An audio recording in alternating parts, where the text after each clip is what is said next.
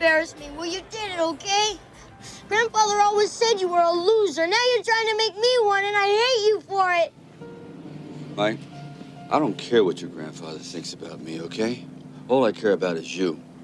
Now, you lost back there because you beat yourself. You let yourself get beat. I know you can do it. You're a special kid. You're my boy. Do you understand? But you're also a spoiled, rich brat who's always had everything done for him. Now it's time to do for yourself, Mike, and you can do it. Because I'm telling you, the world meets nobody halfway. Do you understand what that means? If you want it, Mike, you gotta take it. Do you hear me? You gotta take it. Go in there and try. I know you can win. But even if you don't, so what? So you lose. As long as you lose like a winner, it doesn't matter. Because you did it with dignity. I'm telling you, if you don't go in there, you're gonna be sorry. You're gonna regret it your whole life. You know what I mean? I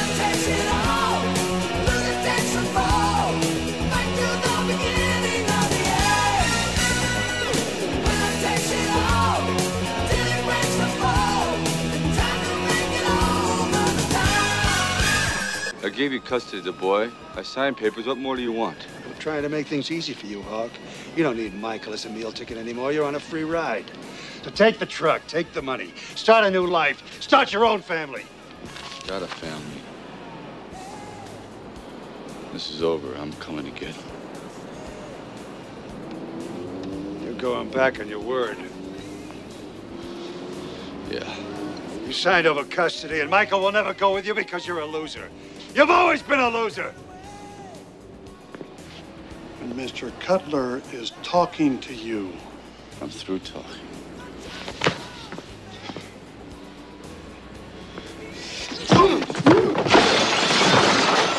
Welcome to Sweep Delay Podcast. This is your host with the most, Mike Macmasunis. How's everybody doing today? I am doing great, guys. Welcome back to another episode. You didn't have to wait a year for this one. Woo-hoo, we're on a roll, Jameson. What's up, son? How's it going? it's going well. It, it- yeah, it is uh, the quickest turnaround on podcasts that we've had in quite a long time. It's true. And uh, with me uh, is T Mac. What's up, girl? Hi. She's I making. want you, I want you to talk like that through the entire show. She's making sure everybody can hear her because uh, the only complaint I get about T Mac is I can't hear T Mac. She needs to speak up. So uh, hopefully we got that problem fixed this episode. So good times. Oh man, this I think, sir, has to be like our longest running requested movie. The one we're gonna do today, over the top. I kid you not. I mean, we've been doing this how long together now? What three years? uh, 11 years? I don't know. it, it, it, at least in the early years of us together, this was a, a request. And then it just started building and building, and more people got added, and more people got added. And then they're just like, finally, we had a plan to do Spaceballs tonight. But then they, we were getting tons of over the top posts. And then you're like, I can't wait to do that movie. And I said, hmm. Since that movie technically has been requested longer than Spaceballs, we should jump on that. And you were down, and I was down. So Heck yeah. Look, it, we can do whatever we want. I mean, that's just kind of the thing. Like, people just got to deal with it. It's Sorry. Do whatever we feel like with this. hey, what about when uh, Jason uh, Adams? He's like, "You're just gonna do whatever you want, so why the hell am I even gonna vote?" That's right. That was funny, but I'm like, "Your True vote, statement. it's true." but the STL Nation, they do matter. We do take 90% of the consideration in, so you know, gotta be. Mike fair. think Mike thinks you guys matter. I don't. oh, and that's why you have a TV show and I don't. So there you go. All right, sir. So before we roll into our review of Over the Top, I want to talk some quick news.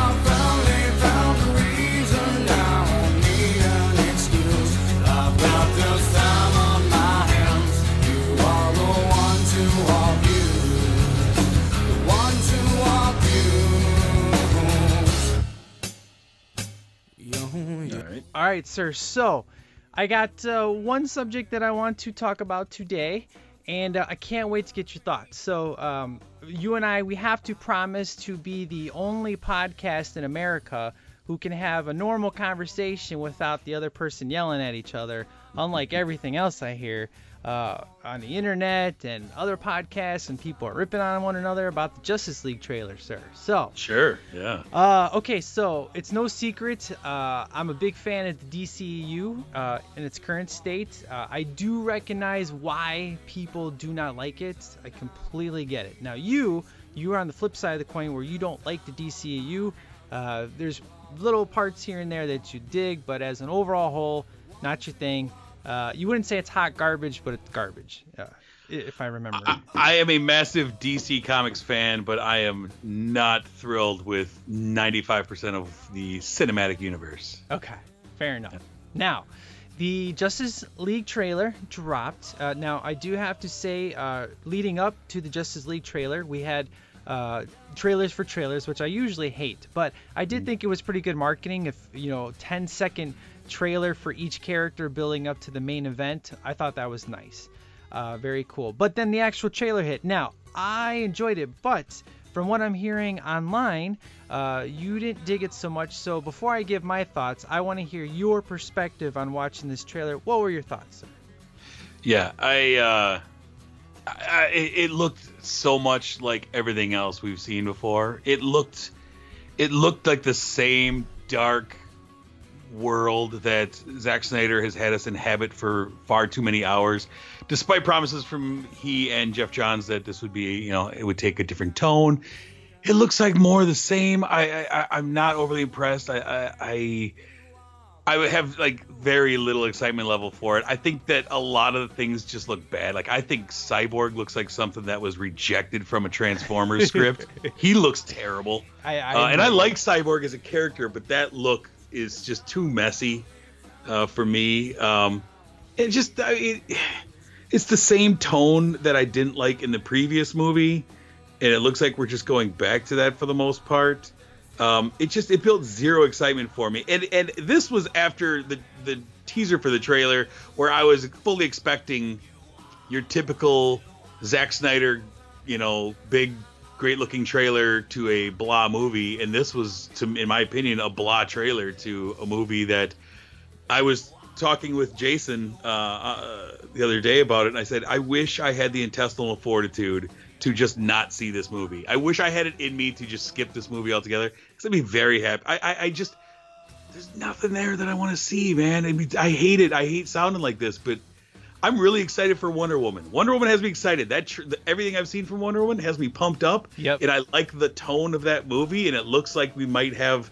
Oh man, there might be a little sunlight in the in the world for a minute. Yeah. Um, this movie is again. There's no sunlight in the in this universe. Everything happens in the dark and in the rain. And I don't know. That the Wonder Woman is my most anticipated movie of 2017, hands down, and that's coming from the guy with Fast and Furious 8 uh, coming out in like what three weeks. You know, the the guy who's said numerous times Fast and Furious is my favorite franchise of all time, but that movie is nowhere near my anticipation of Wonder Woman. Hands down, Wonder Woman. I cannot wait to see it, and it's very bright. It looks like Patty. Yeah, she looks like she's gonna she's gonna take this thing to new heights. I can't wait for it. Um, now, so you're basically going off of everything is dark, so that's why you think we're going in in the same tone. Even though I I laughed more in this trailer than I have the whole DCU.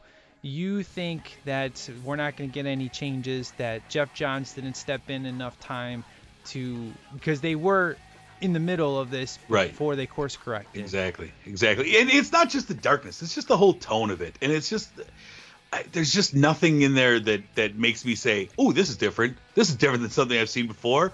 This is this is a shift." Um, because it, looks like something else that I've seen before that I didn't like, um, and that I was horribly disappointed in. And I've been burned a bunch of times by Zack Snyder. This is not just a one or two or three time thing. I mean, Zack Snyder's burned me four or five different times Right. with his movies, and I'm not a fan of his. And I'm- he has to really, really knock it out of the park for me to turn turn my opinion around on a guy who has been a disappointing director to me and a really haphazard filmmaker. And this just looks like more of the same blah. It- you know, and then people there's there's the people that are getting all uh, up in arms about Superman not being in it. I mean, come why, on. why would you want that? Okay, number one, let they're learning their lesson from the disastrous BVS pr- promotion. I mean, let's Right. face it, the, the worst thing that happened was the marketing of that movie, giving everything Yes. away. And I think that uh, I was very happy that they didn't even give a silhouette, a cape, nothing. Right, right. You know, it, obviously we know Superman's going to be in it, but keep that for the movie. We know Darkseid, or not Darkseid, but uh, Steppenwolf's going to be in it. Don't show him, not till the movie. That, yeah, that was the whole issue with the BVS was you showed us the bad guy too early on. We all, so everyone got a chance to judge it. Everyone knows Superman's coming back. Right. So, I, you know, granted, this is the first trailer. We have two more to go. I hope Warner Brothers restrains, doesn't show either one because I know Superman's in it. I don't know. I, I don't want him to be a Luke Skywalker 30 second thing, but Yeah. I don't want to see him at all. If you want to give me anything, give me a little bit of the cape in the final trailer, and I'm sold. I'm good. Uh, okay, so let's talk. I want to talk some positives here because I do see some differences in the trailer. Now, I understand you being completely burned. I respect that. I uh, it's totally understandable. However, for me, uh, I think there were some pretty cool changes. Number one, Aquaman is being. There's no more Aquaman jokes. Flat out, everybody thinks Aquaman is badass just based on the footage they've seen alone. I'm not seeing any more of those jokes, which is pretty nice. Uh, it's pretty cool that there's some references to the biggest thing for me with BVS, even with the ultimate cut, I I will never watch the theatrical cut again. Only the only the ultimate cut. But the mm-hmm. but the only scene that comes out of nowhere in that cut because everything flows so much better versus the other one which just cut to pieces is the nightmare scene. But Right. there are references in this trailer, especially when I you know, I've watched it about 20 times and I watched in slow motion, like the scene where he looks up with the binoculars and you see the Darkseid symbols. That's there in the fight with the Amazonians and stuff. So, and then the scene that starts off in the beginning where he's got the same goggles that he uses in the desert. So I, I think they're gonna, I hope, bring that scene into Justice League so that way it sort of makes sense.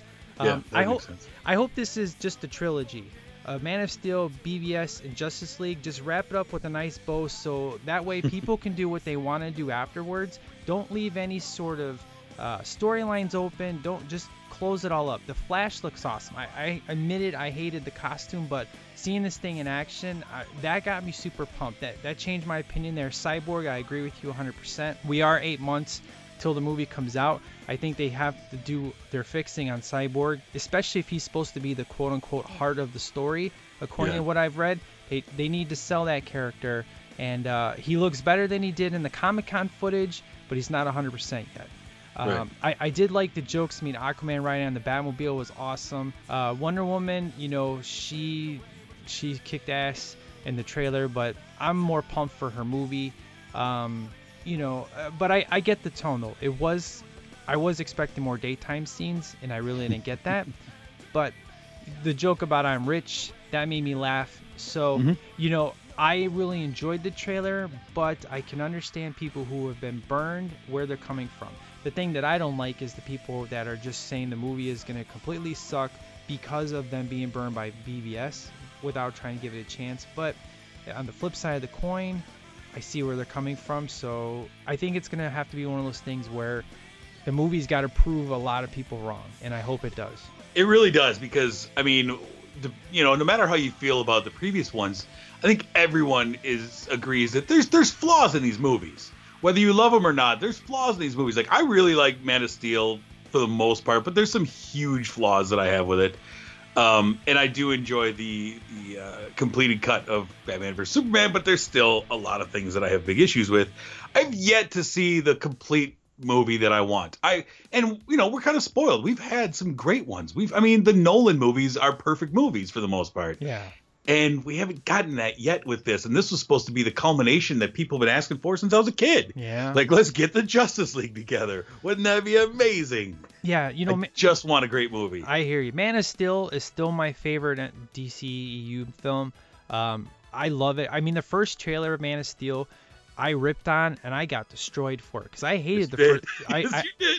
I hated it. I, I ripped on it. I was destroyed for it. Like, Mike, how could you possibly think that this trailer is bad? Blah, blah, blah. So you're doing the repeat of me on Man of Steel's first trailer. And then I said, look, I need a second trailer. Maybe it'll change my mind. And it did. And now Man of Steel is my favorite DCU movie. And, but I still say the first trailer is absolute trash. I hate it.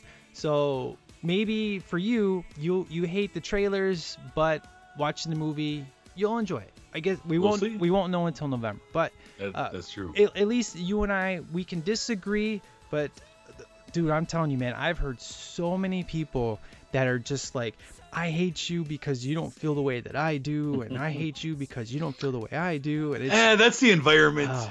that we are in America right now for everything. God, the internet is so about the hate train. I'm telling you. Oh yeah. Now, now, T Mac, uh, you watched the Justice League trailer. How about you give your perspective? You know, uh, what did you think of it when you watched it? I liked it. Is that- Louder. I liked it. Thank you. Thank you.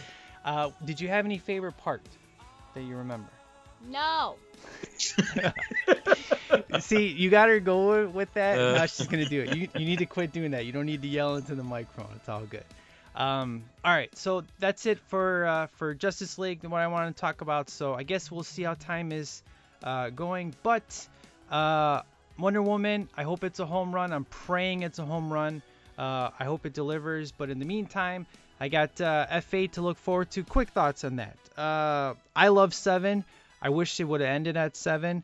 Uh, I I see that Transformers in this movie have the exact same storyline going on uh, of the of the main guy going bad. The the newest trailer got me more pumped up for it. So, where's your excitement level for for F8? Eh, It's somewhere in the middle. Somewhere in the middle. Okay. Yeah, like I'm not a huge fan of this franchise. I I have fun with the movies, and I see them. I you know I see them all on opening weekend, but they never are like at the top of my list. But they're always fun, you know. Yeah. No, it's cool. I mean, that's the thing. If you go into this movie thinking anything outside of having fun, you're watching the wrong series. It's not made to, as I say, hashtag screw logic, that uh, screw physics. That's the whole point of this franchise is the screw physics. And the next, I'm telling you, part 10 is going to be in space. If it's not in space, I'm going to be disappointed. So, you know, uh, True. it'll be interesting to see. Um, I'm glad they decided to not have Paul Walker's brother come in and do any sort of CGI or uh, be Paul Walker's brother in the movie. I'm glad that they're going away from that and they're just going to try to continue on without him. I, I like the whole picture thing. Obviously, he's going to be the motivation behind Dom's, but you know what he's doing. They'll probably have him and what's her name kidnapped or whatever. I'm sure that's going to come into play, but I'm glad they're not doing any CGI stuff because they ended it perfectly with seven. Leave it at that, and I'm glad they're not going down that road because they easily could have. So I give them props for that. So. I'm with you. All right, sir, let's get into our review of Over the Top. What are the odds on Lincoln Hawks pitch? 20 to 1, pal. Real long shot. Locks, let's go. The world meets nobody halfway. Remember that. I don't have a father, sir. The world has always bet against Lincoln Hawks. This guy's nothing. Why'd you leave us? It won't happen again. I What my grandson found, I don't care how you do it. Do it. But a winner never listens to the odds. Whatever happens, I want you to stay with him.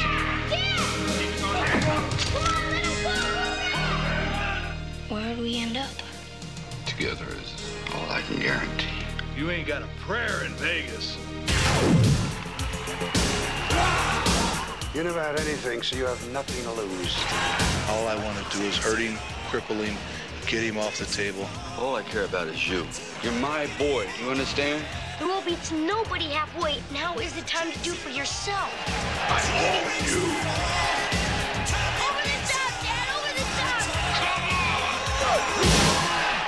Sylvester Stallone, over the top.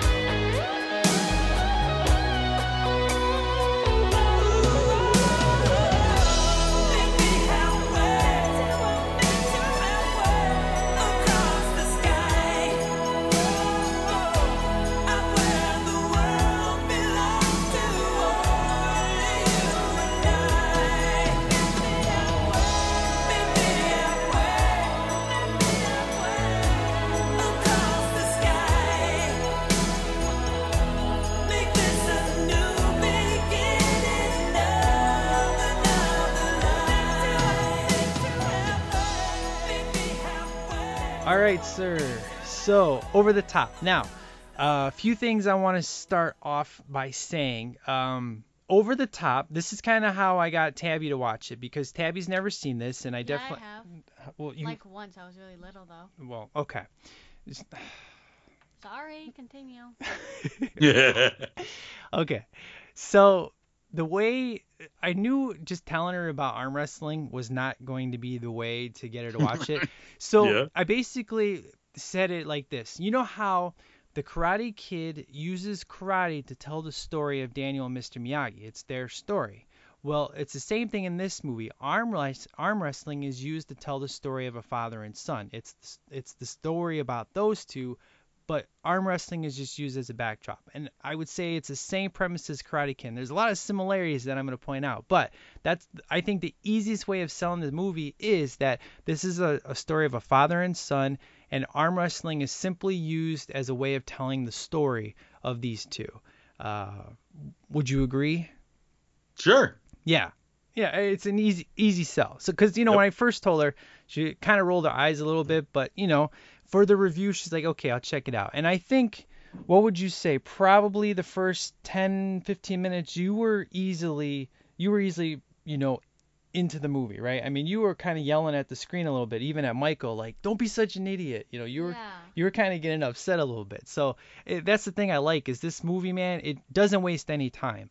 Um, this is a movie that came out 30 years ago, man, 1987. Can you believe it? Yeah. 30 years Yeah. ago, crazy. Uh, and the guy who directed it, I have no idea what other stuff he's done before. Oh man, this is Menachem Golan. He is the uh he's a legend. Okay. Menachem Golan. Educate me.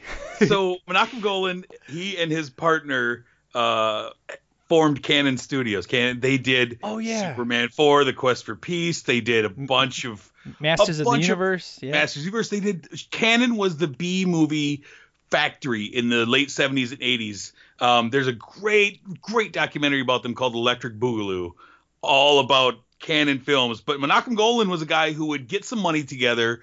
What he would do is he would he would get make a poster for a movie that he wouldn't even fully have cast correct, and he would take the poster and he would go out and get his movie funded selling it like I've got so and so in my movie. We're gonna make it. It's gonna be huge. And all right, we'll get some money. And he's like, all right, we got to make a movie now.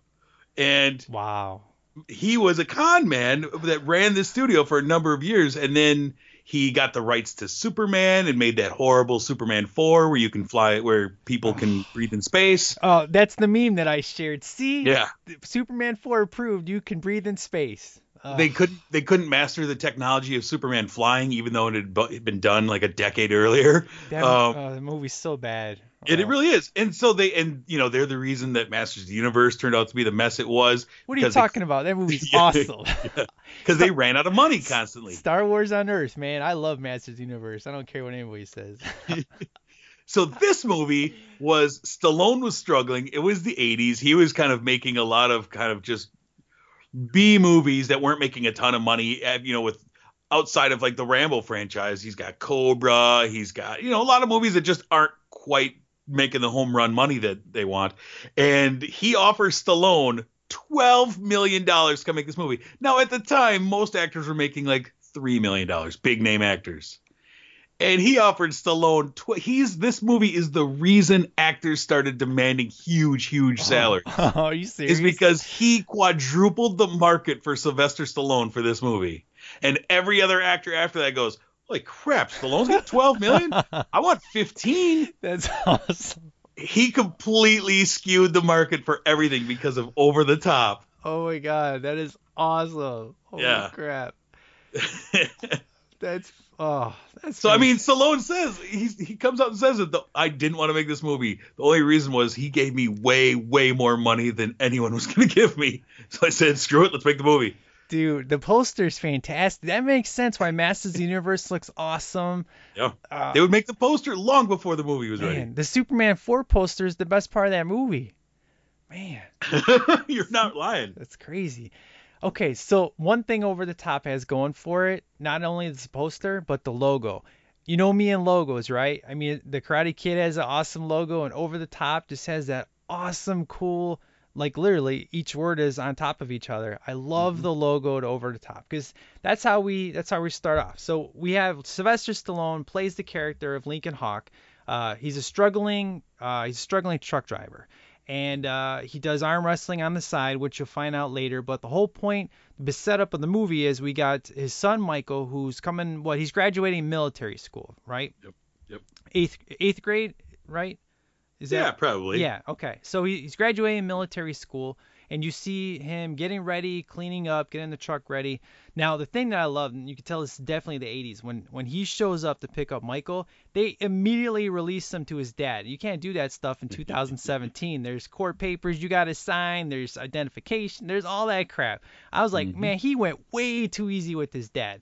That's all I got to say about that. yeah. Yeah. Uh, Yeah, his oh, the only thing he had to show was a picture of him and his mom. Exactly. Like, do you have the identification? I've got this picture of me and your mom. Good enough. exactly.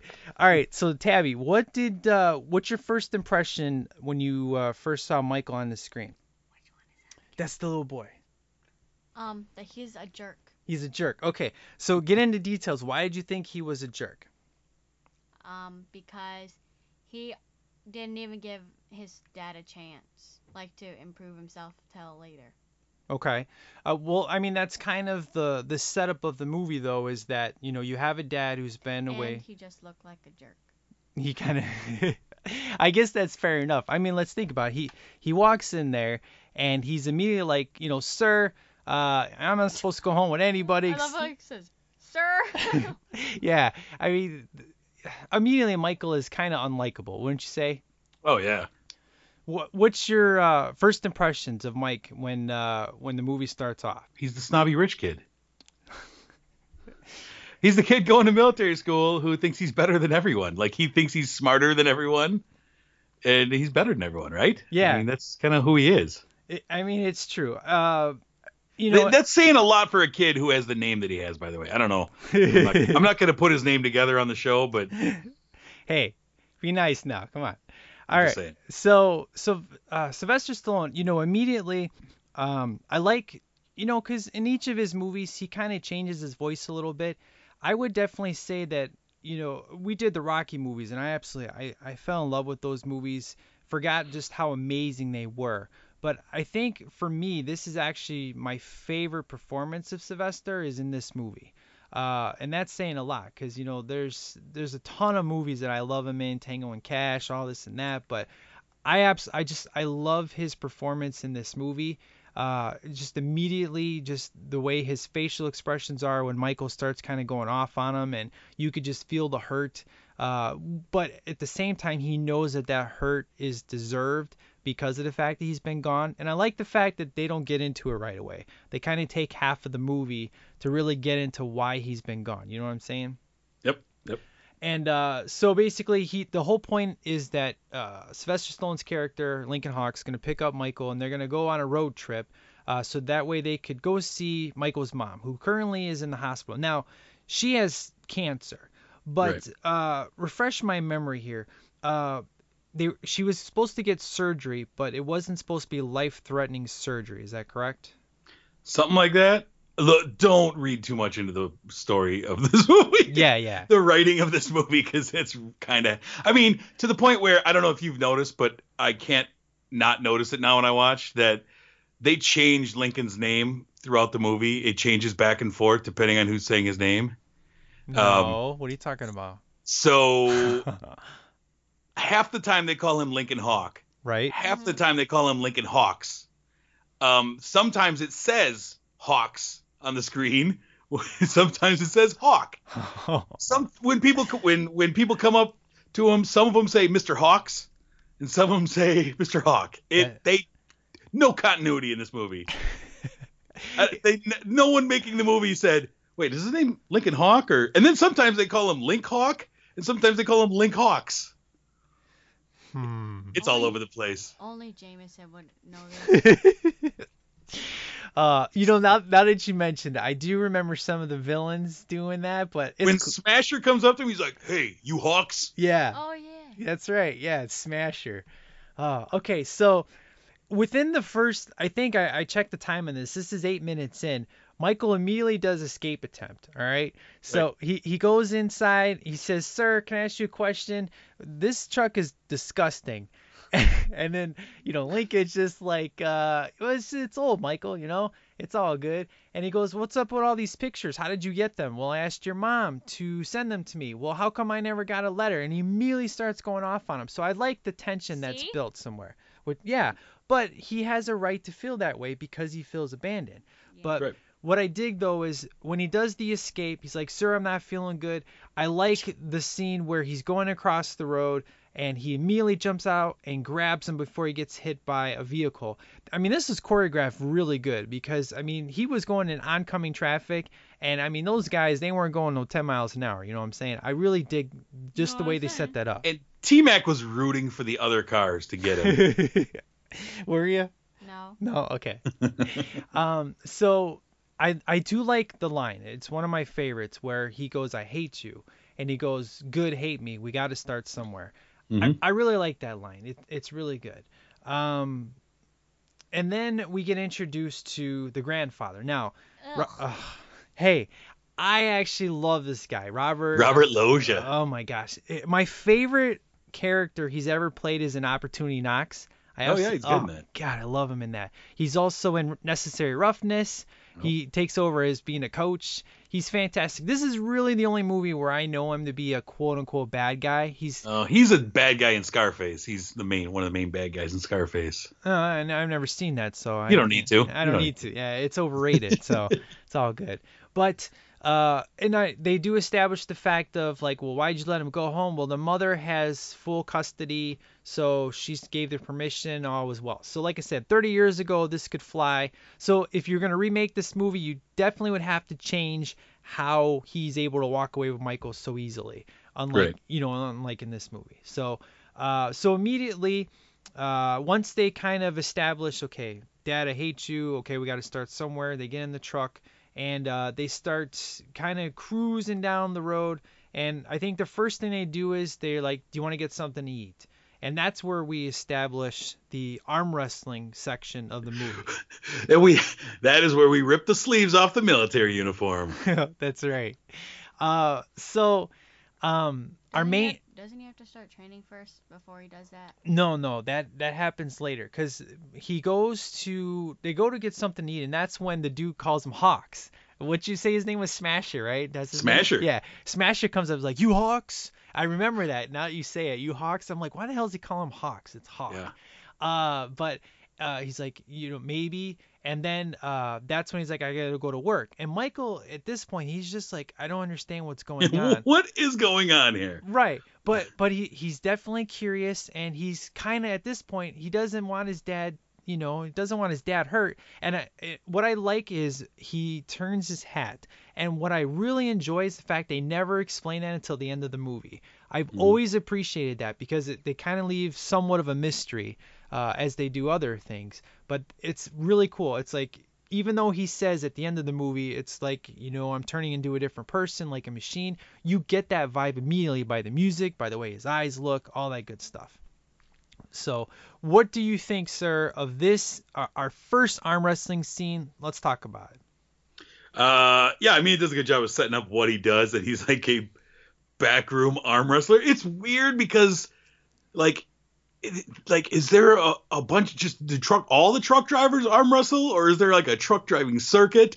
And then you have the big dude, uh, Bull, Yeah, whatever his name is. Bullhammer, yeah. Yeah, Bull looks like looks like Big Show comes showing up, and dude, I have I I don't know if I've seen anyone sweat through a t-shirt as like he does. I know, in right? the, he comes up and he, his shirt is just saturated. He's glistening. He's like, "You Hawks kid, what is wrong with you?" no, did he call him Hawk or Hawks? I don't even remember. He's back. Could have called him the same thing in two in the twice in the same sentence. Uh, I mean, uh, it's you know it does a good job of showing that you know and and it's a wild bar. It's a roadhouse style bar that they're in, right? It's a trucker bar. Right, right. and uh and you know Haw- lincoln kind of stands out as being the one quiet one out of the group and that's kind of the one thing that, that to me kind of stands out about him is he's not the one screaming and, and all that he's kind of the one that's quiet and is like uh, trying to keep to himself granted he's got like a 12 year old kid with him so he probably should but Yeah. uh, Yeah, I like I like it. It sets it sets up his character decent. Yeah, Tabby, what'd you think of the first arm wrestling scene? Give me your thoughts. I liked it because how he won was he put his hand and turned it and then. Uh, Okay, let's talk about that. Let's do this. All right, so in the movie, Michael does more over the top than Sylvester Stallone does over the top, but that's Uh-huh. another story. Okay, so I tried doing this as a kid because you know I never did arm wrestling, and then when I did it, I got my arm broken. So it, that that's just a joke. I really I didn't get my arm broken, but uh, being a small guy that I am. Uh, I did arm wrestling very short in my life because I suck. But the only reason I did it is just so I could try to do that that move that he does. So let's talk about this. What the hell is he doing? He's basically what? He's he's keeping the hand and then he somehow moves his finger over He and rolls. he bend, bends your wrist, right? That's what he's doing. He know he rolls. You you roll your fingers over and you you encircle the other guy's thumb so that you have more leverage. It's an illegal move, is what it is. And it- this, I mean, this is so much of what the '80s were. The '80s movies were about montages and secret moves in fights, right? Right. I mean, everyone that was every fight movie, someone had a secret move that they're gonna pull out, and most of them were illegal. You know, the crane kick was an illegal contact to the face. No, it was not. Yes, It, it was. no, it was not. Damn illegal it. contact to the No, face. it was no. All right, we're gonna. You know what? I'm damn tired. you are not allowed No. to draw blood No. in a tournament like that. There was no blood. Number one, there was this stupid meme going around about justice for Johnny. I freaking hate it with a passion. You know how many sites I go on and I have to defend. Wait, okay, no, because oh, your hero, Mr. Macchio himself, has says that has said that's an illegal move. no, that's, And that they just couldn't do the move that he wanted to do because he would have to be on wires to do so. okay. So they It established. was it's a kick to the face. It's illegal. No, no. Johnny kicked two people in the face during the "You're the Best" uh, montage. Got points for it. So why the hell can Johnny kick two people in the face, but Daniel can't kick him in the face and win? That's I'm gonna, BS. I'm gonna send you a link to Ralph Macchio, your idol, telling you that you're wrong. You can go ahead and I'll piss all over it because it's bullcrap. Is what it is, son. I'm telling you. Uh-huh. Because So look, Uh, gotta buy a new phone no, look, they established the fact that you can hit the head, sternum, and wait, uh, wait, anything above the waist is a point. You can hit the head, the sternum, the waist. So face is part of the head, and dudes got hit in the face multiple times in that movie, and they all got points. So it's just a way of where you get hit. And no, there was no blood because I didn't see Johnny come and just give him the trophy and say, "Oh, hey man, I got blood all over my face, but congratulations, Daniel." So Let's see. I think I got it right here. you're full of crap, man. I don't buy it. I'm looking at it. I'm gonna send it to you. He probably photoshopped it. This is, you're pissing me off, man. This is, we- Uh-huh. we, we, do not go down this road, okay? It's sacred. Uh-huh. It's sacred territory. We don't do this. So, this justice for Johnny stuff is garbage. Hot garbage, man, is what it is. Oh man, illegal maneuvers, no good. Anyways, it's the same with this. It's the same with most fight movies of the '80s. Is secret moves. The over-the-top move is illegal in arm wrestling. okay. It's not a thing. Um, but in this movie, it's the no one can stop it. No one can stop it. Okay. Once once you do correct, no one can stop. Oh, but you're right, man. I, we got some montages up in this movie, and I love this one. This is great. Uh, and, and I like the fact that Bull, he seems actually like a nice guy. He doesn't seem like the douchebag that he turns into at the end of the movie. Uh, but you're right. I mean, I think his blood sugar was pretty low when he came in with this with his shirt all soaking like that, man. It's pretty okay, so uh, after we get our first arm wrestling scene, and uh, we've established, okay, this is what he does on the side, and it's a way of communicating with Michael at this point. So Right. Uh, after this scene, what do we get next? What happens? Uh, Then they go on the road again, and he teaches them to drive. Right? That's right, because Michael is constantly insulting him about intelligence and how easy it must be Right. to. to Oh, I now- never knew what it felt to be a milkshake. Now, now I, I- love the STL Nation how they created a meme for this. Hmm. It said, "Hey, you're gonna teach me how to drive a truck because in 10 minutes I'm gonna need to know how to do this." I, Mm-hmm. I thought that was funny. Um, this is a really good scene. Um, what did you think of this, Tabby? When he uh, he's teaching him how to drive the truck, because you wanna really be you really Michael. enjoyed this scene. What? I want to be Michael. You Oh, wanna- now you want to be him? Yeah. So are you starting at this point? Are you starting to kind of forgive him for being a jerk in the beginning of the movie? Yeah, until he does it again. When uh, oh, you're talking later on when thi- Yeah. yeah, well, we'll get there when we get there. I'm talking about in this moment in time, you're starting to change your attitude towards Michael and Yes. and because you you understand why he was angry with his dad. Yeah, because if somebody abandoned me, I'd be mad too. Yeah. See, Jameson, don't go abandoning people, man. It hurts. It hurts, folks, man. I love this scene because there is some of the most blatant advertising I've ever seen in a movie.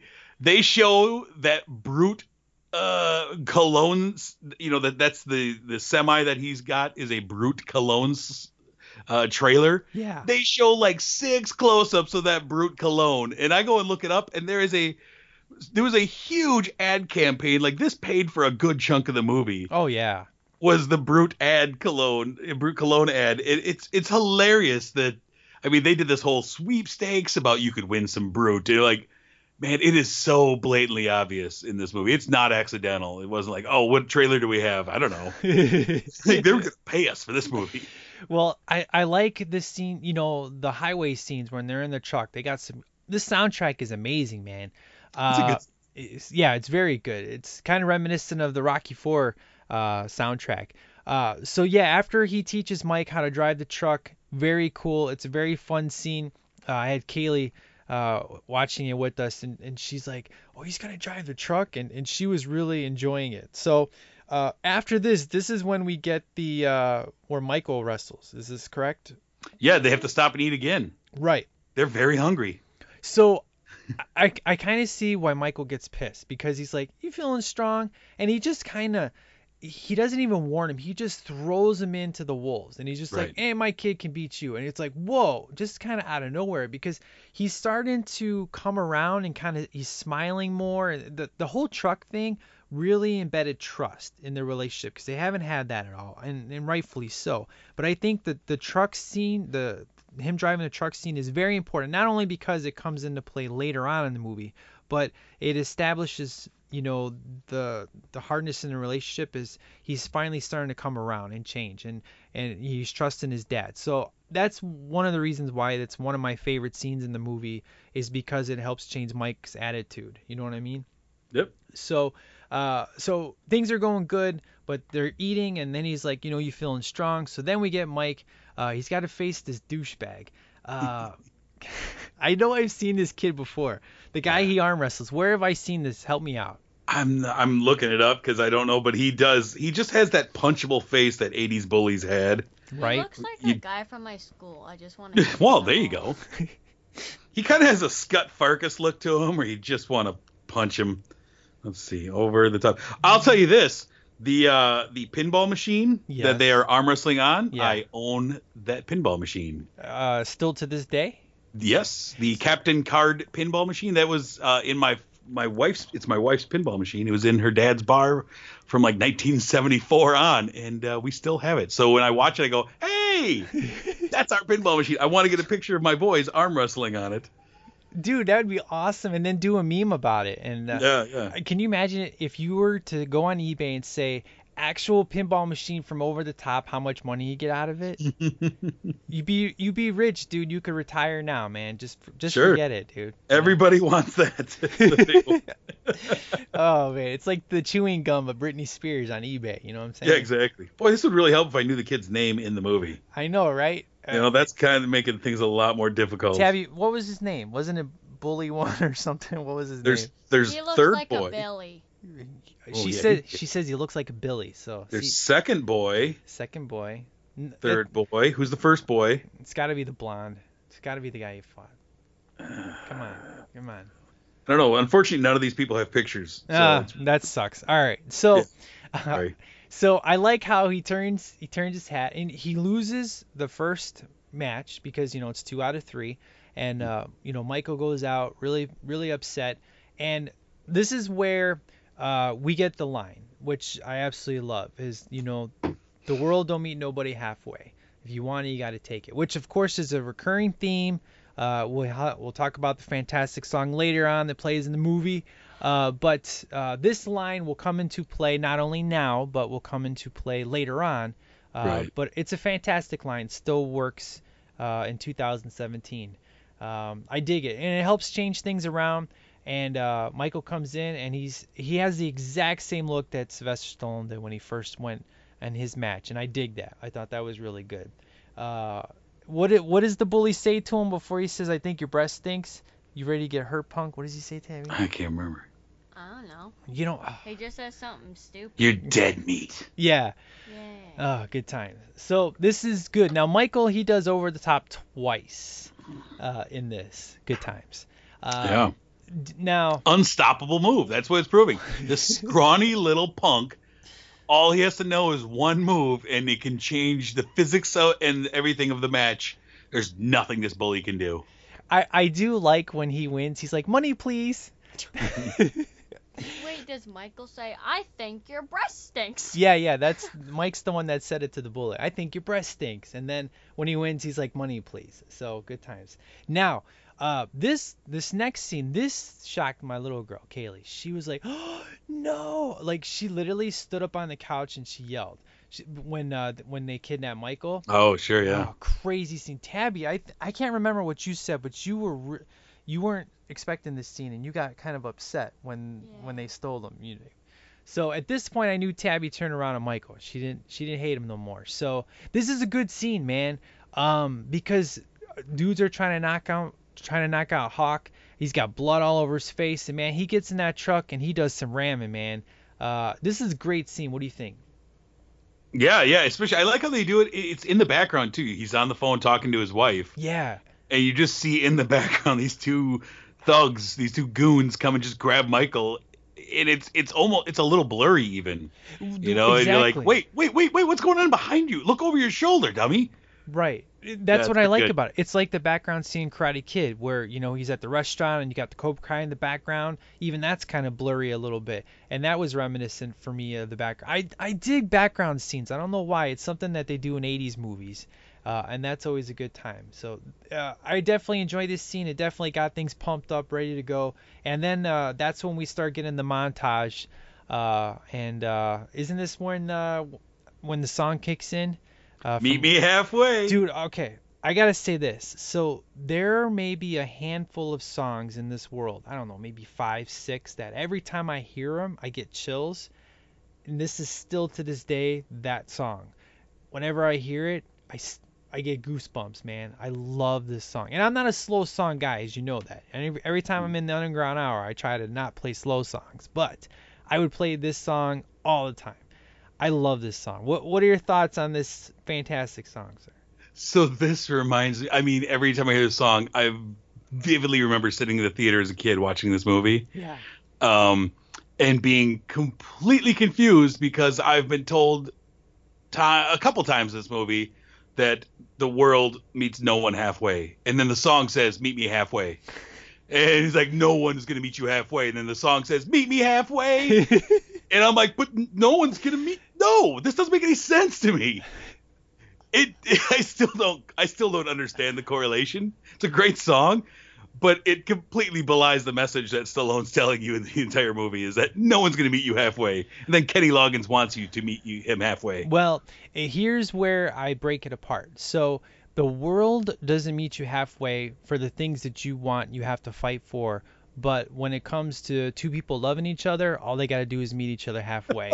so that that's how I that's how I I break it Oh, apart. that's so sentimental. Eh, Hey man, I'm I'm just doing the feminine side. I'm you know what I'm saying? I'm, I'm in touch, man. Come on, chick flicks for guys. Glad we got I'm glad we got you for the feminine side. T Mac, what are you here for? Yeah, what are you here for? Wait, what? Wait, your dad, what? Your dad says he's here for the feminine side, so we need you to step up uh, for something else then. Yes, yes. Like, what do you mean? I, never mind. Never. Uh, have you not been paying attention? No. Oh my gosh. That is the most honest and amazing answer. It's true. Well, at least at least she's honest because she got she got a text message, so she's over here texting, so that's okay. I mean- could, I could say, yeah, I'm I'm All right. paying attention. That's what I do when Mike asks me a question. I haven't been paying attention. I just start mean- talking about something else. You mean like that one time when we played the game and you got it wrong? She's talking about last episode, sir, when you totally blew Oh. what what movie am I? That was rough. We'll get retribution later. Oh yes, yes. Yep. We got some we got some good ones for you folks. Good times.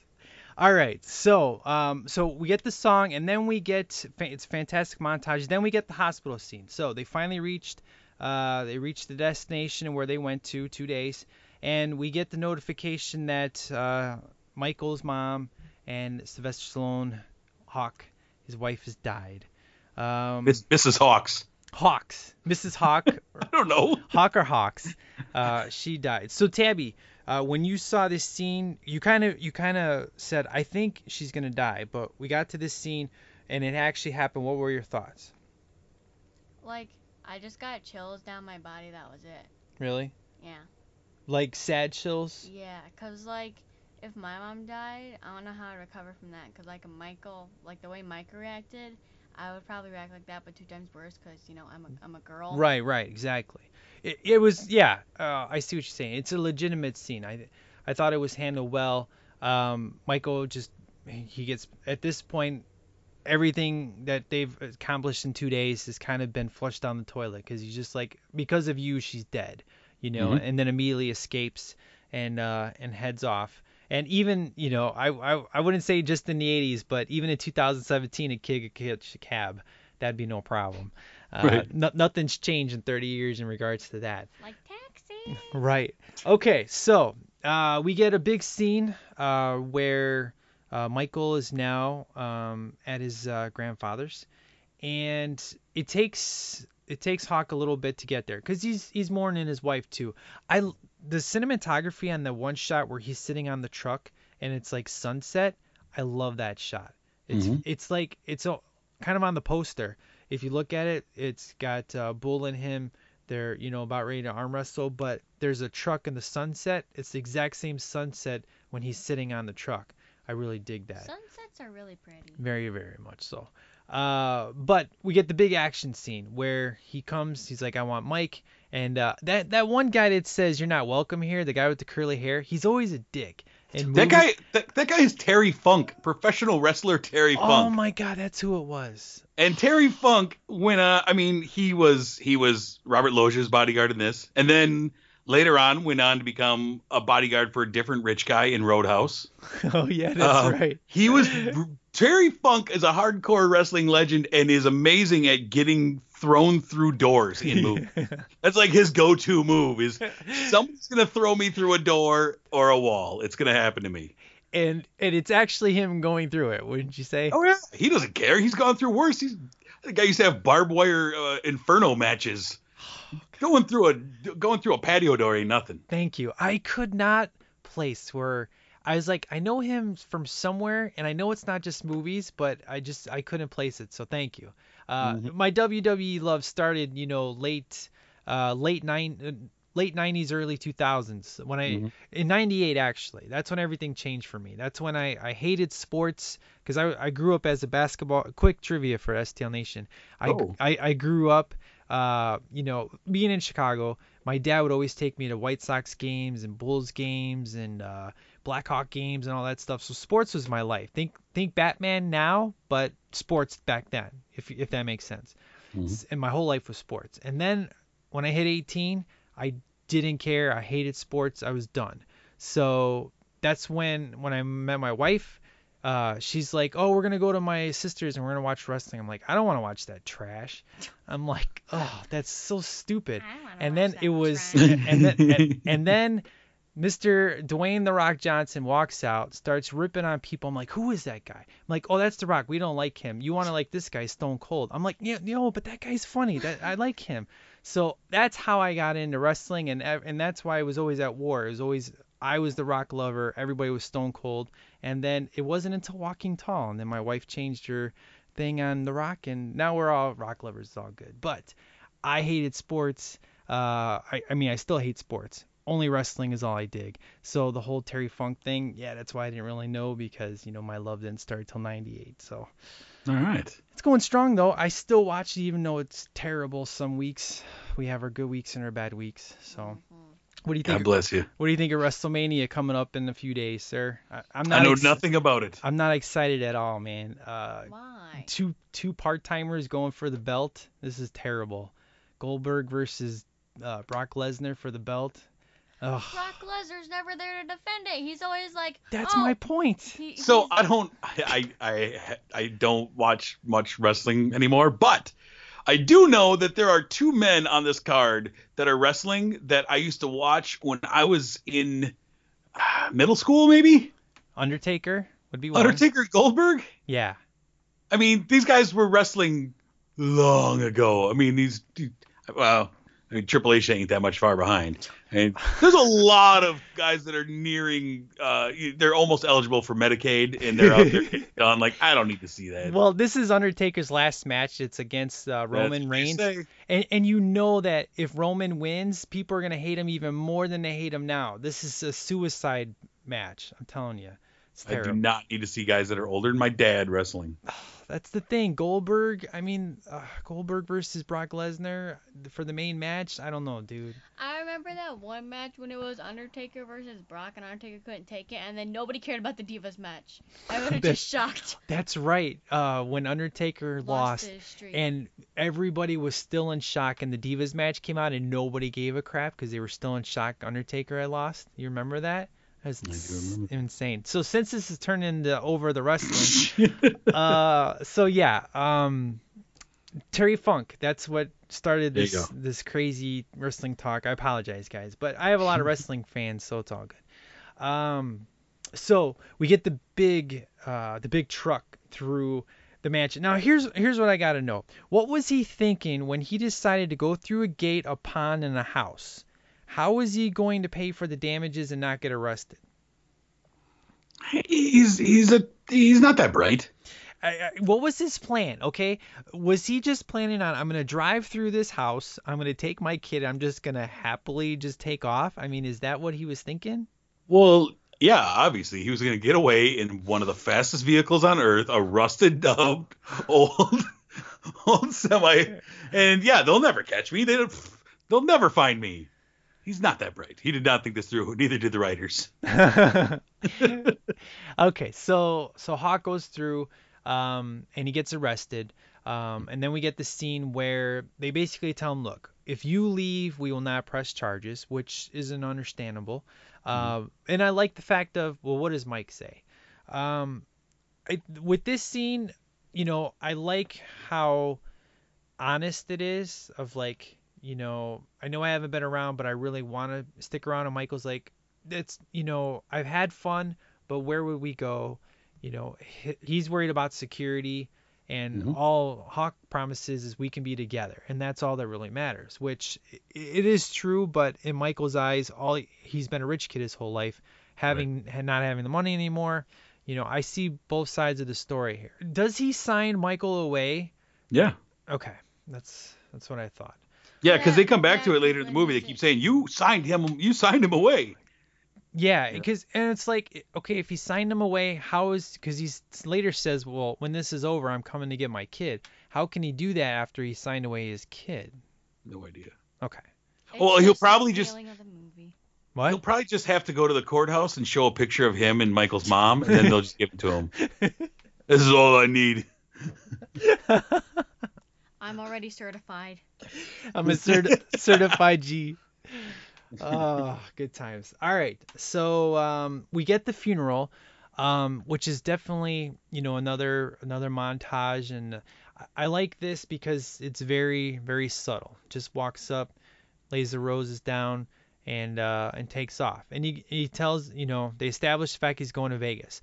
So then here's the thing. I really like the scene where Michael is looking for the letters, but what do you think prompted it? Because I mean, it randomly just kind of starts where he's just. Is it because he just goes in his mom room and then he just thinks, huh? I wonder if my dad wrote it. Cause it, it's in a montage, so it's Well, not very clear. Yeah, be, well, because he told him earlier in the movie, like, I've been writing you every birthday, every Christmas. I've been writing you. Why haven't you gotten in the mail? Blah blah blah. And so I think it was at this time where, yeah, it kind of jogged his mind. Like, he said he's been writing me. Why haven't I ever gotten a letter from him? Yeah.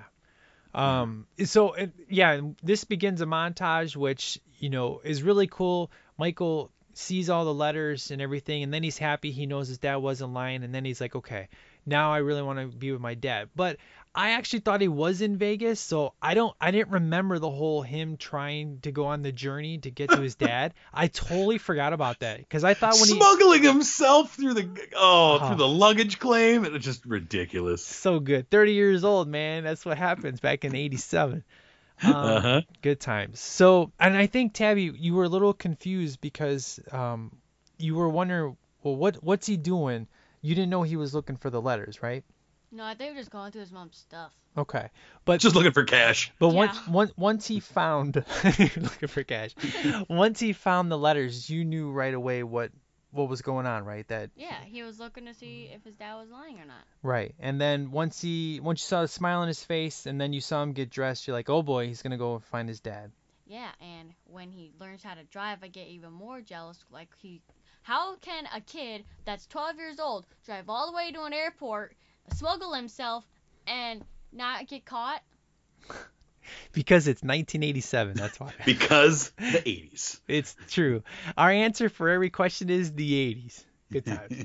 um, so uh, this is where we get the Sammy Hagar song starts to play, and I dig this song, man. This song's good times. The winner takes the fall crap. Oh man, Yeah. good times, man. Uh, and the whole time Michael is just trying to get to his dad. And I like the fact you got the henchmen that are trying to follow him the whole time. I really dig that. It's the uh, Tom and Jerry, uh, you know, cat and mouse chase. I really dig that. It's awesome. Um, so we at- at this point in the game, okay. The only here's my here's my issue I have with the movie, and I've I've let stuff pass uh, in the past uh, for way more than this little thing. So I'll probably let it in this review as well. But I I gotta let it be known what I hate in this movie is the guy who specifically says that remember this is a three elimination match and No, it's uh, double elimination. yeah, double elimination. And the guy says it 21 times in the movie. Amen. Just Yes. because when Sylvester Stallone loses, you don't want to forget he still has another chance. So they want to remind you 21 times that it's a double elimination match. I heard you the first time. Oh, they say it so many times because they want they just pounding it into your head because look, he's gonna lose this one. Anything can happen though. Remember, it's double elimination. Nothing, uh, anything. It yeah. It, they just hammer that home. It's so stupid how many times they go. with it. I hate like, yeah, no. I get it. I heard but I heard you the first time, but uh I don't know. Maybe they just assumed that the audience wasn't that smart. So, you know. Yeah, no, obviously. It's okay. Again, I've let way bigger stuff, you know, pass in movies than something like this, but I gotta just say how much it annoys me to no end. Oh, there's there's a lot in this final sequence that just annoys the heck out of me in the climax of the movie. That just it, it- little things I've picked up on over many watchings. Like I keep picking up on another thing. Like that doesn't make a damn bit of sense. Okay, give me an example. All right, so this is a arm wrestling tournament, right? I mean, it's the big one. I mean, it's on every TV in Las Vegas. It, it's a packed stadium full of people. Um, and I, I still can't quite figure out who is this arm wrestling tournament for because when they announce people like he's the five-time world champion Bull Hurley and he's this guy and then they say from the truckers division Lincoln Hawk I'm like oh they have a truckers division so the trucker truck drivers have their own division in arm wrestling, but Bull Hurley's a truck driver too. And then they announce the oh what's it? I wrote his name down because it drives me nuts. Harry Bosco. Harry Bosco is the the head of the Teamsters. Like the Teamsters are all truck drivers too. Like so is this an arm wrestling tournament for just truck drivers? Like are or are all truck drivers arm wrestlers? I don't get it. But the fact that they announced three different times that he is from the truckers division, you know, like this doesn't make any sense well, to me. no, no, the the truckers division there's only one because the giveaway prize is a big truck. So No, that's the thing is, is they say he's from the truckers division, but not everyone is. Or why would you announce one guy from the truckers division? So then the grand prize is a is a semi. If you're not in the truckers division and you win this, what do you care if you win a semi truck? That's the grand prize. But wait, like I'm I'm not They what No, truck. you know what? There was a montage showing like females going at it and Yeah. little guys. So you know what? It was just uh, you know, kind of like the Karate Kid. It was there was little kids fighting. They, they had a whole bunch of tournaments going on, and the big tournament was Daniel It's for the versus John. truck drivers. Yeah, that, yeah. I'm sorry. It's- it's- Wait a minute. This is like the World Arm Wrestling Championship, and the world wants to see the best truck driving arm wrestler. okay. That's silly. I'm Uh, with you. I, no, don't try and explain it because it's just dumb. It doesn't make any sense. But I love that. I love that uh, rationale too. Because Yeah. I mean, you see when Michael's like wandering around Vegas, like every TV is on the arm wrestling championships. Like eh, must see TV, right? I mean, I know you watch it every year, so I'm I'm speaking to the choir here. we just talked about wrestling. You're a huge fan of the National Arm Wrestling Association, but Right. It, it's the World Arm Wrestling Championships, sir. Get it right. That's the actual. sorry, That's the actual name.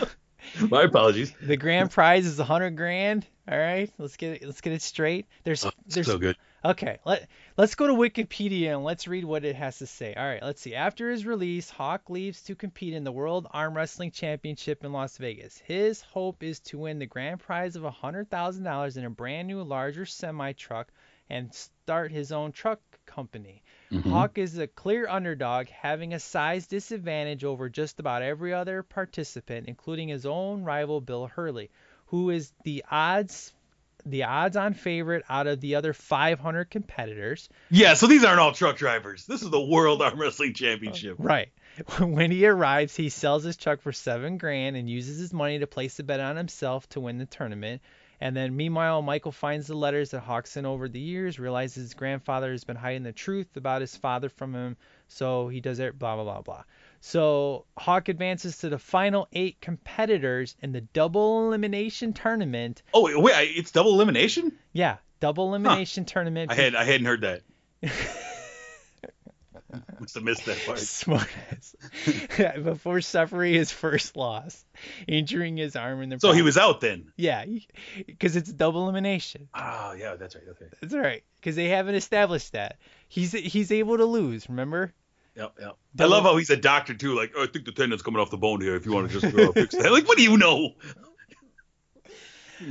Uh, so Good. yeah, good times. Um, So this is this is an arm wrestling tournament for all arm wrestlers, and somebody is going to win a semi, whether you drive a semi or not. It's true. So so if you are i- if Tabby was in this and she was Yep. fighting Bull Hurley and she Yep. beat Bull Hurley, she would win a semi.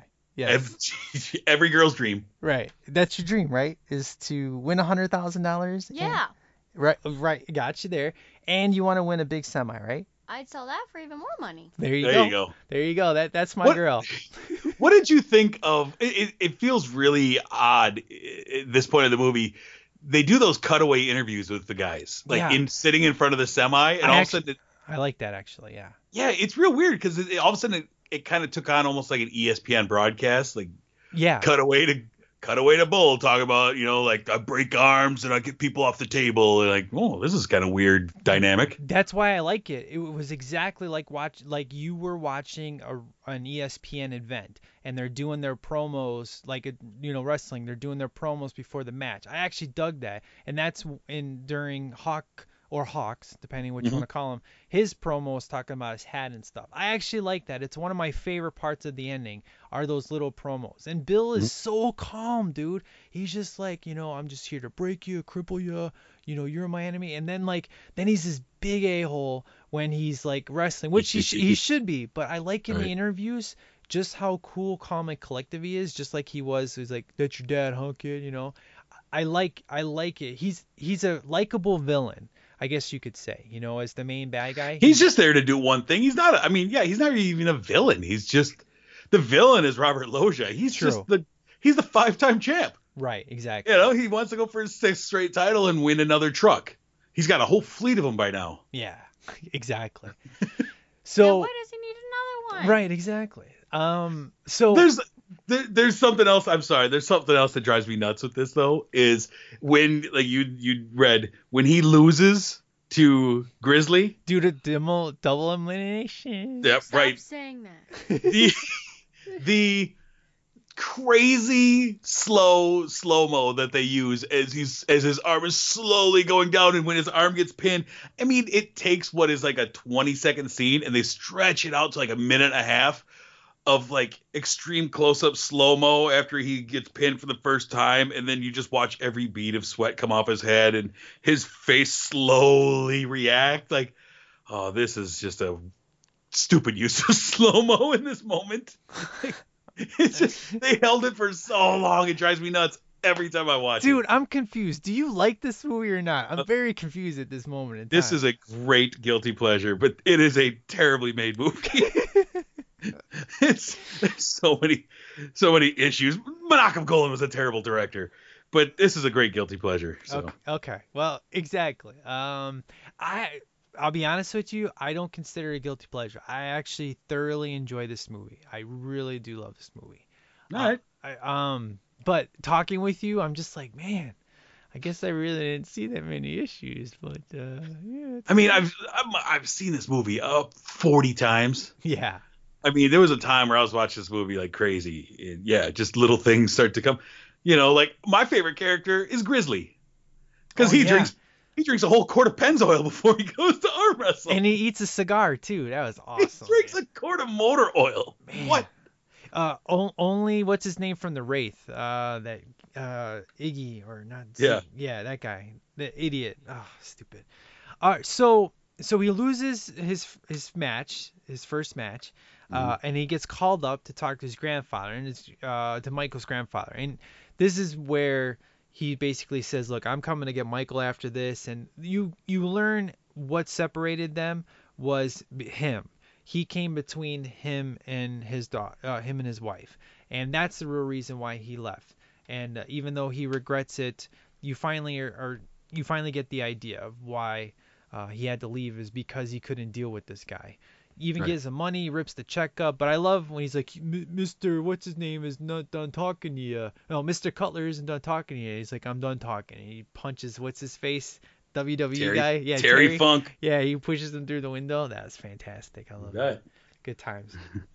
so Michael gets reunited with his dad, gives him a pep talk, and uh, and we get the final what 15 minutes of uh, of awesome slow mo ness. So Yeah.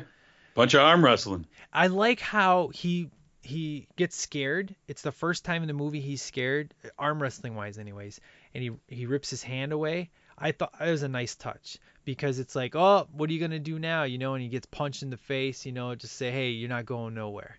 Um, so what do you think of the finale, sir? The over the top It's- finale. It's fun. I love when they get the strap on. I watched it the other day with the subtitles on, and I picked up so much more. Oh, really? Oh yeah, I've just I I actually watched it with the subtitles on for like the last half hour because I was trying to count how many times they called him Hawks and Hawk, and uh, it was I lost track. But I during the arm wrestling matches, I was picking up so because there's so much yelling going on that the subtitles I'm like, oh, that's what he said. Oh, interesting. Okay, you know, there's a, a lot of up close like trash talking as they're going. Yeah, he Bull calls everybody a hole. Like Yeah, I mean it's great, and they they get the strap out and he punches Stallone in the face. Yeah. and I, I love it. I mean, it, it's it's a lot of fun action. There's the only thing is, if you eh, if you know anything about arm wrestling, this last the championship match, like once they get the strap on, that thing goes like four minutes long. Yep. There has never been an arm wrestling match that went like four minutes long. There's no way. It's so it's great. It's great cinema, but man, it is so back and forth and what's gonna happen. And the whole time, they must have done like ten cutaways to Mike in the crowd just yelling, Dad! Dad! Dad, go dad! No, no, like, shut up. what do you think of what do you think of the ending, Tabby? What you mean? The what we've been talking about how the whole ending with Bull. Um, did you think he was gonna lose for the second time, or did you think he was actually gonna win? I knew he was gonna win. Okay. I saw the ending before. Oh, whoa. Well, oh, that doesn't help. Okay, so uh, let's say you had not seen the ending before. Okay. All right. Take me there. You haven't seen the ending Nope. before. Uh, did you think he was gonna win, especially Yeah. since he's been eliminated before? Yeah. Okay, so you thought he, you thought he could take down Mr. Hurley? No. No. He was gonna win because he was gonna get his son anyway. He was gonna take him. Oh, I get what you're saying. He's gonna win anyways, regardless if he won the wrestling because he'd get his son back. I got gotcha. Perfect. But guys, he's got a secret move. he hasn't used it yet. You mean the illegal move? First, he turns the hat. I mean, that's turning the switch, and then, Yep. oh baby, I don't know if you knew, but the, he's going over the top. Now, Yeah. over the top represents the arm or the the switch of the hand going over. The, yeah, the the, hand, the fingers go over the top, and his and he turns the wrist over the. Everything's over the top in Yeah. this movie. Everything about this movie is over the top. now, I like. That's why it's called because he puts. Yeah, you had no idea that's why. No. Oh, okay. Fair enough. All right, sir. So we're at the end, and uh, and I like the fact that Mr. Cutler realizes that you know Michael should be with his dad. Uh, perfect happy 80s ending. I dig it. Good times. And then you get the Hawkins son reference at the end. He gets the truck. That's all he cares about. And uh, and they ride off together. And uh, you can just Literally into the sunset. yeah, literally into the sunset, and then we get an awesome uh, song to close out the the show. So, sir, um, I guess since this would be a guilty pleasure for you, which I, I honestly didn't know, I guess I'll let you have two ratings: an overall movie uh, grade, and then your guilty pleasure grade.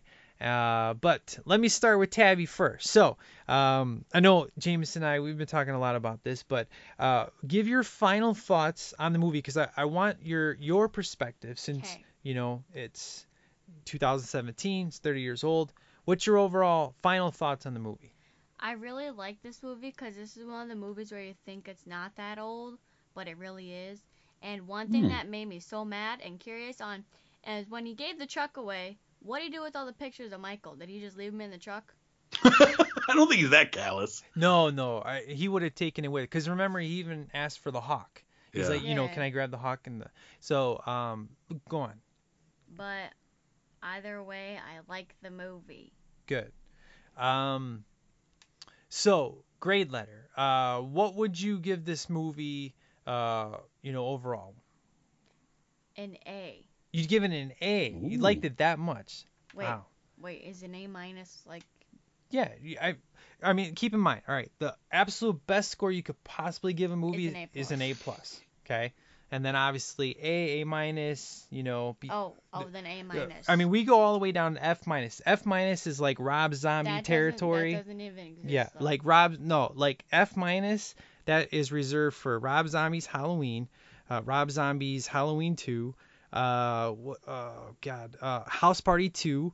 There you uh, go. Uh, let's let's uh, Um, God. I thought we were talking about over the top, not the terrible movies. Right, but I'm just I'm making a point. At you go all the way from F minus Yes. up to A plus. So Okay. where's your score? B plus. B plus. That's a solid score. I dig it. Good Mm-hmm, times. All right. So, uh, okay. I did say this is my this is my favorite Sylvester Stallone movie, and you know, man, I I love I love the premise uh, of the fact of it's very reminiscent. You know, I'm I'm a sucker for the Karate Kid formula. I I really dig the fact that it is a father and son story. Um, I'm not very close with my dad, so I definitely like the relationship. Uh, and you know, I, I can relate uh, to this story here. Um, I like that they use arm wrestling to tell the story uh, of these two, um, just like you know Karate Kid, uh, Karate does for Mr. Miyagi and Daniel.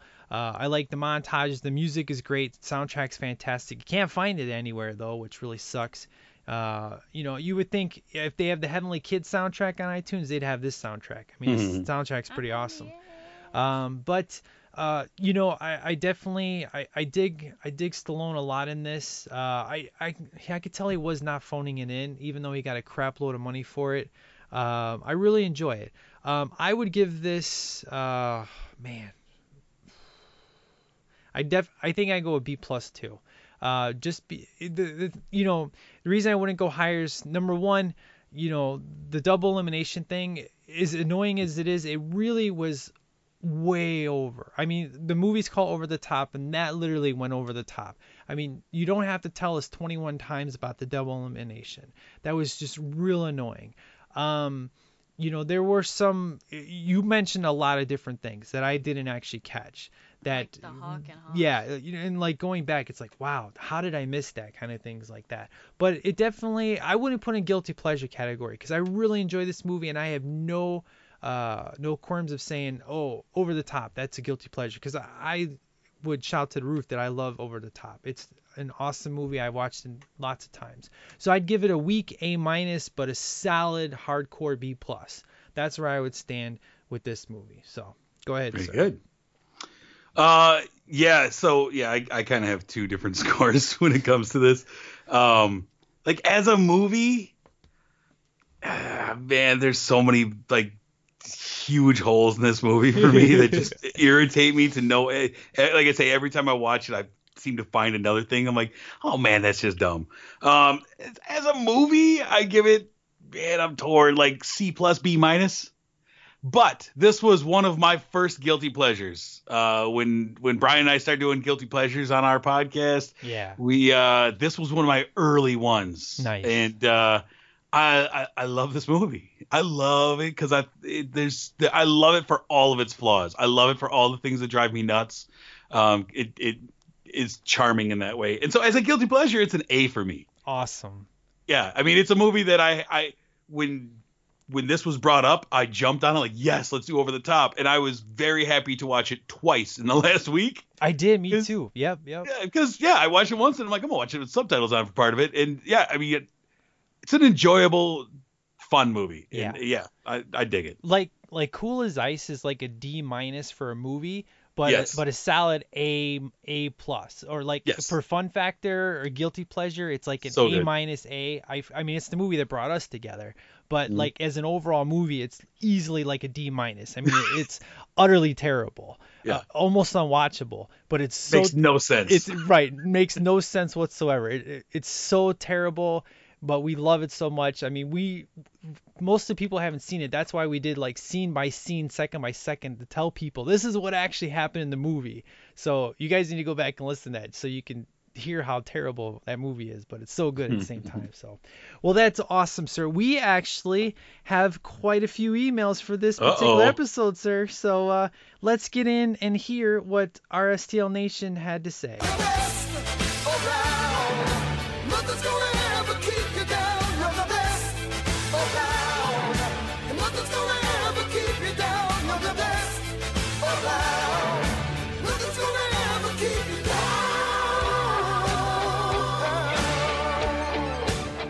Right, sir. So, uh, the first email that I got, uh, let's see, we got Spaceballs. We got a few Spaceballs, so that's awesome. Uh, our first one for Over the Top comes from Hurricane Andrew. All right, here we go. Dear Mike Jameson, thank you guys for doing an episode on Over the Top. This movie is easily an all time top 10 for me. Uh, this is another example of a movie that critics love to crap on, but I personally love. Stallone had received a lot of criticism for this acting in the movie, but I think he portrayed Lincoln Hawk uh, how he was intended to be withdrawn, uh, introverted, and bottled up.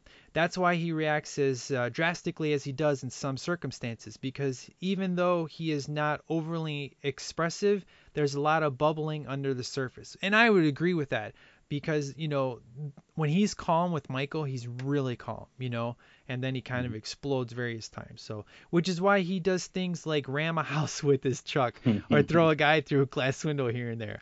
Uh, uh, Robert gets a bad guy points times a thousand for his super evil portrayal of the villain in this movie. He's totally the kind of guy who is used to getting his way and uses his money to achieve what he wants, like hiring guys to steal his grandson, which is also kind of psychotic. But it shows the links he'll go to. The fact that he doesn't respect his own daughter's uh, his own dying daughter's wishes is another clue into his evil personality you know, Hurricane Andrew definitely looked deeper into that than I did, but he makes a legitimate point. Yep. Uh, Michael does a great job of portraying a spoiled, know-it-all, stuck-it-up little bastard. he has a right to uh, uh, resent towards. He has a right to re- have resentment towards his dad, and it's great to watch him slowly forgive him throughout the movie. I agree a thousand percent. If people think this movie is all about arm wrestling, they have missed the point. I agree a 100%. It's great how we see the relationship between father and son develop. It's also cool how even uh, Robert's character comes to a point of acceptance and understanding at the end of the movie when he sees Michael hugging his dad at the end. The characters are all definitely have an arc in the movie.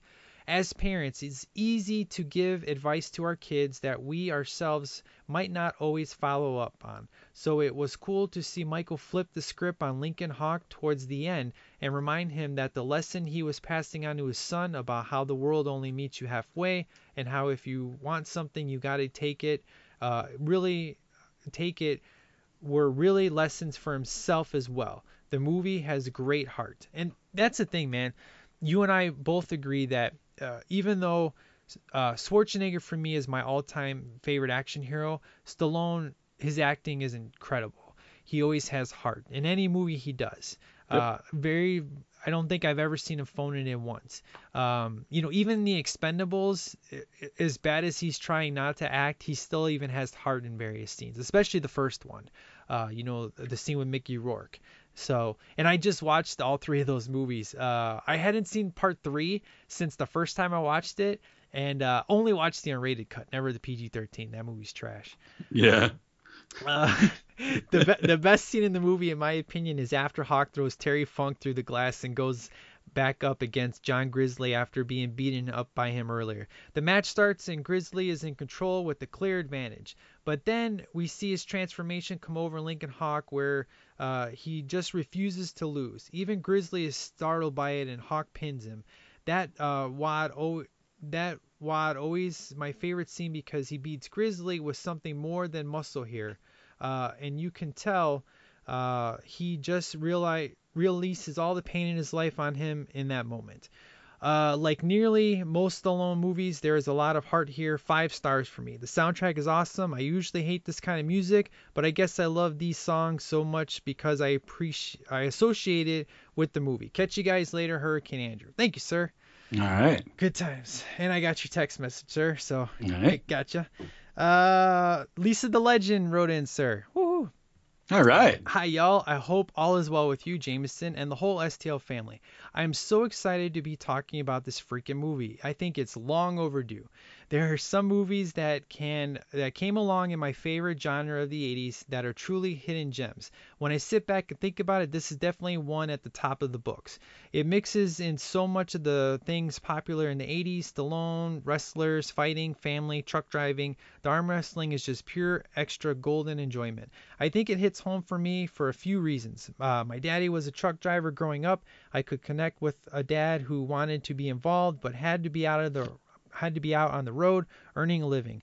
I think I'm more nostalgic because it would have been his 82nd birthday today. Well, sorry for your loss and uh, happy birthday to your dad. He took such pride in his truck keeping it running well and he had to be clean.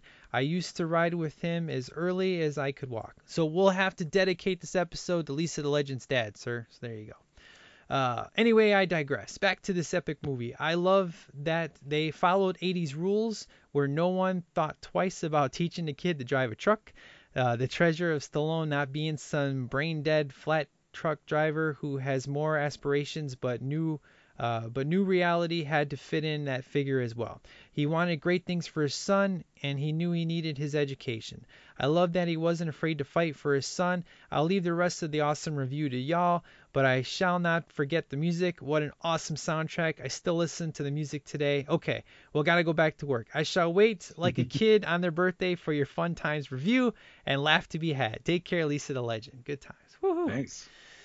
Oh, and we have one final email, sir, and uh, this is uh, one of our new members of the STL. Oh. Uh, you know John Reel, the one that has Yeah, the really cool name, R E E L. Yeah, awesome. Greetings, Mr. Masunis. Over the top again, you have opened my eyes. For many years, I assumed I was one of the few people that actually enjoyed this movie, but apparently the love for Lincoln Hawk is as broad as Bull Hurley's waistband. I was a senior in high school when this movie was released and went to see it with a group of buddies. As you can guess, as soon as we all got home, an arm wrestling tournament commenced. it was quite intense as all of us were attempting the quote unquote over the top move that uh, yeah as i did move that hawk that's hawk used in the movie we all found it to be quite ineffective now right now as intense as the tournament was nobody was yelling screaming slapping each other's faces and i can promise not one single one of us drank a quart of motor oil Imagine, You're not doing it right then. Right? Imagine what that guy's toilet looked like later that night. Uh, anyways, back to over the top. After the Rocky movies, the Rambos, the Expendables, this might be one of my favorite Stallone movies. Yes, I understand that it would be my 16th favorite, but how can you compare Lincoln Hawk to Rocky Balboa, John Rambo, and Barney Ross? He's got a great point, sir. Although there are, I mean, obviously the Rocky series as a whole is one big movie, so I mean, technically that's my favorite Stallone movie. It's all those movies uh, even five, the movie that we had our first fight on. Uh, mm. But I love this movie. It's awesome. Uh, al- although there were glaring plot holes in the movie, it was still entertaining. Cheap setups like Hawk teaching Mike to drive, which coincidentally he needed to drive later in the movie. The weird out uh, workout machine in the truck that Hawk, a future world champion arm wrestler, used to exercise his arm. Mike was able to grab hold of that thing and whip out a couple of reps on it without lessening the weights. And I can't tell you how many roadside truck stops I've stopped in at had a full arm wrestling room set up in them. Every one of them. what I like Terry Funk. Love Terry Funk. He just he's just has that awesome presence and plays the bad guy enforcer perfectly. I love him in Roadhouse too. Have we done Roadhouse yet? We haven't. We have right? not. Oh my gosh. How many of us that's a 2017 movie. Uh, how many of us would call the scene where Hawk throws him through a glass door one of his fa- one of our favorite scenes in the movie? I also really like uh, Robert as Jason Cutler, your typical villain playing uh, the role of the father slash grandfather who thought Hawk wasn't worthy of his daughter or grandson.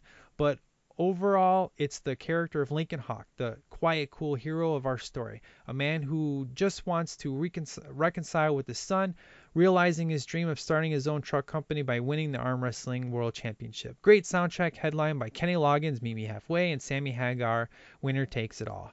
Two great songs that captured their moments in the movie the way that they were supposed to. Side note, I thought the fact that the movie mentioned the truckers division in the arm wrestling tournament was made up for the movie. But I Hmm. researched it and found that there were act- there is actually was a tournament in 1986 called the Over the Top World Title that featured a truckers division. Just thought you enjoyed that little tidbit of information. The men, I love you. the men's super heavyweight winner was Scott Norton, the same Scott Norton who later Oh, wow. became a professional wrestler and n- member of the NWO. And he sent a Mm-hmm. link about it. Great movie. Can't wait to see what comes down the STL pipe next.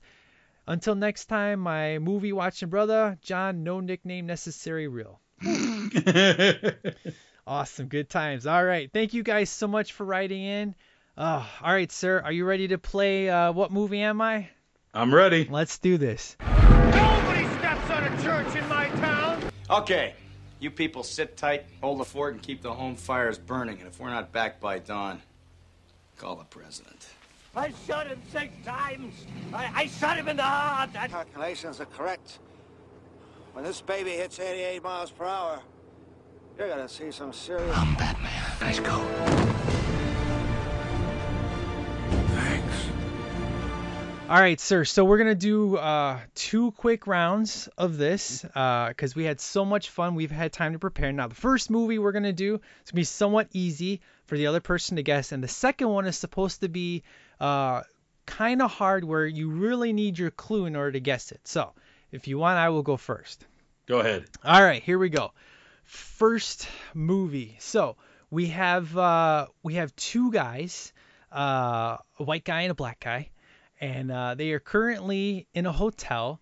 And uh, the black guy walks in, and the white guy is behind the door, punches the black guy in the face, and he goes flying. And uh, they start having a fist fight, and one of them says, uh, you know, I eat green berets for breakfast. And the other guy's like, ah, I, I, I just, I'm very hungry. And he starts kicking his ass and starts throwing him through some doors and goes through the other, uh, goes through the other room. And then this naked couple comes out of the bed and they're still fighting. And then when the guy's on the ground, he grabs him by his balls and then throws him through the other room and he lands on a table. and uh, and that's the end of the scene. It's pretty awesome. So, what movie am I? God, this sounds really familiar. Yeah. I've been watching it a lot. I watched it five times in the past month. Seriously? Yeah, if that's to give you any clue. I my- watched it five times this month. And Good lord. oof. Uh, it sounds so familiar. The I eat green berets for breakfast. I eat line. green berets for breakfast, and I'm really, really hungry. F you a hole. F you a hole. What? Yeah. Oh, I think I know what this is. Yes. Yeah, yeah, yeah, yeah. Yell it out, yell it out. Yell it out, yell it Okay, out. Okay, when you're done, I'll tell you what it is, because you're probably gonna get it No. wrong. You're no fun now. Do you need your clues, sir? Uh, Yes, he does. This is supposed to be an easy one. Sure. I know what It's, this it's is. my favorite Arnold movie of all time. Oh, never mind. It's Commando. Very good. There you go. All right. You got a point, sir. Good job. All right. Um, okay. Here's mine. You have here's the scene.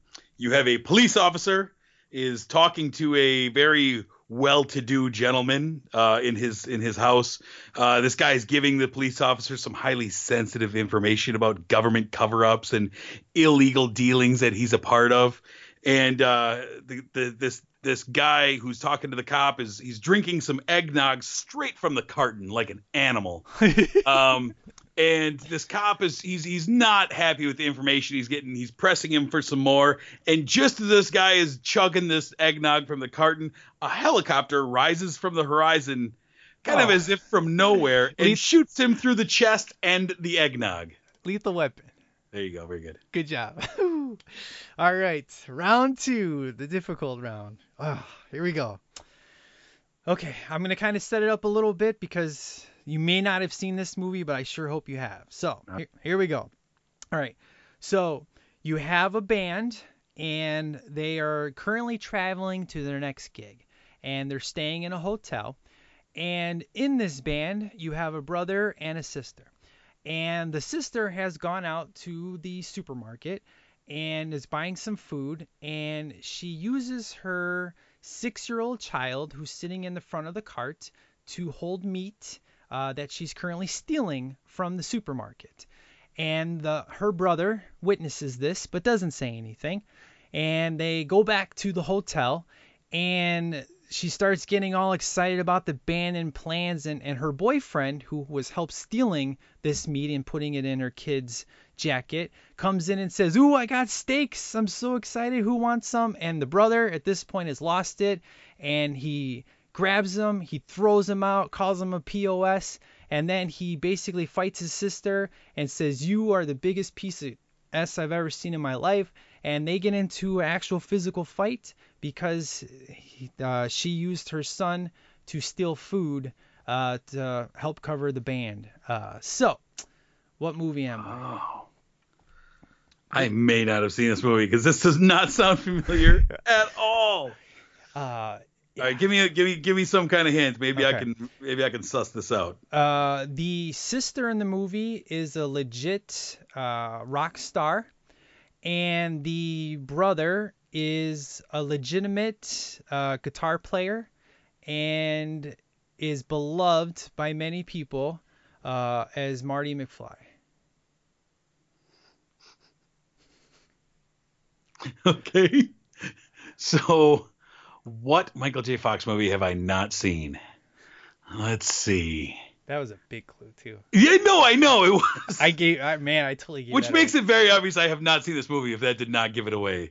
So I the the s- secret of my success. I don't know. It's uh, Light of Day with Joan Jett. Oh, I've never seen that movie. Yeah, this is uh, Michael J. Fox. It's the it was the first serious role I ever saw him in, and uh, him and Joan Jett actually get into physical fights and punch each other.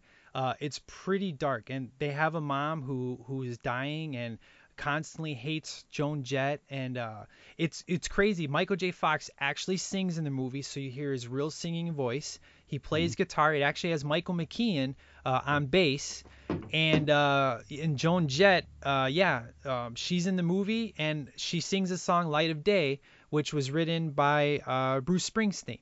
So Alright. and she does uh, a lot of her songs like "This Means War" all came from that movie. It's Light of Day with Michael J. Fox. It's a kind of hard movie to find, but it's the first serious Michael J. Fox movie I ever watched. It's very sad.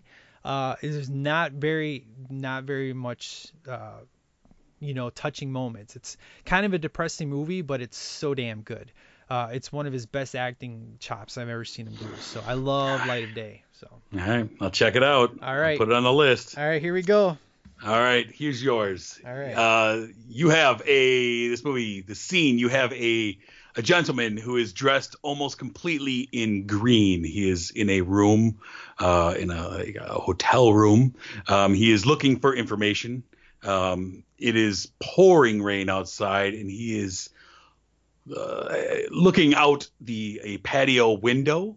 Uh, when from behind him you see a gentleman appear out of nowhere uh, who pushes this guy that is dressed all in green over the balcony onto the above ground pool that is below him. This pool has its cover on it, its tarp cover on it. And when this guy lands on it, he starts to sink and bring the tarp with him, uh, wrapping himself up in it. This man has a severe fear of water, of drowning, Wow. and uh, he is he is slowly sinking in and drowning himself. Impossible to get out from this tarp that is in the pool. What movie am I? Oh my gosh. All right, what's my clue? All right, this movie is a uh, let's see. The man in green uh, is Not not Ryan Reynolds, right? no. Um, let me think. Okay, so the oh, here's here's a clue. The man in green is Bruce Willis. Ooh. He is wearing green uh, because it is a a rain poncho that he has on. Is it Hudson Hawk? It is not. It is Unbreakable. Unbreak. Wow. I was just about to say that. The superhero movie Unbreakable. I've seen that movie once in my life. Uh, Oh, watch it again. It's so good. I know, man. I need to. Oof. All right. Well, that Tough, was tough round. That was very tough. So we both uh, are currently sitting at uh, two points apiece from last week and this week, or not last week, No. but last episode and this episode. So. I failed last episode. Oh, that's I? right. Yeah, you did. You got it wrong because Tabby was like, "What?" She went off on you. That was great because you missed the Heavenly Kid. So. That I did. So I'm up by a point. I got uh, two points. You have one point. So Correct. awesome. All right, sir. So let's get into the music spotlight.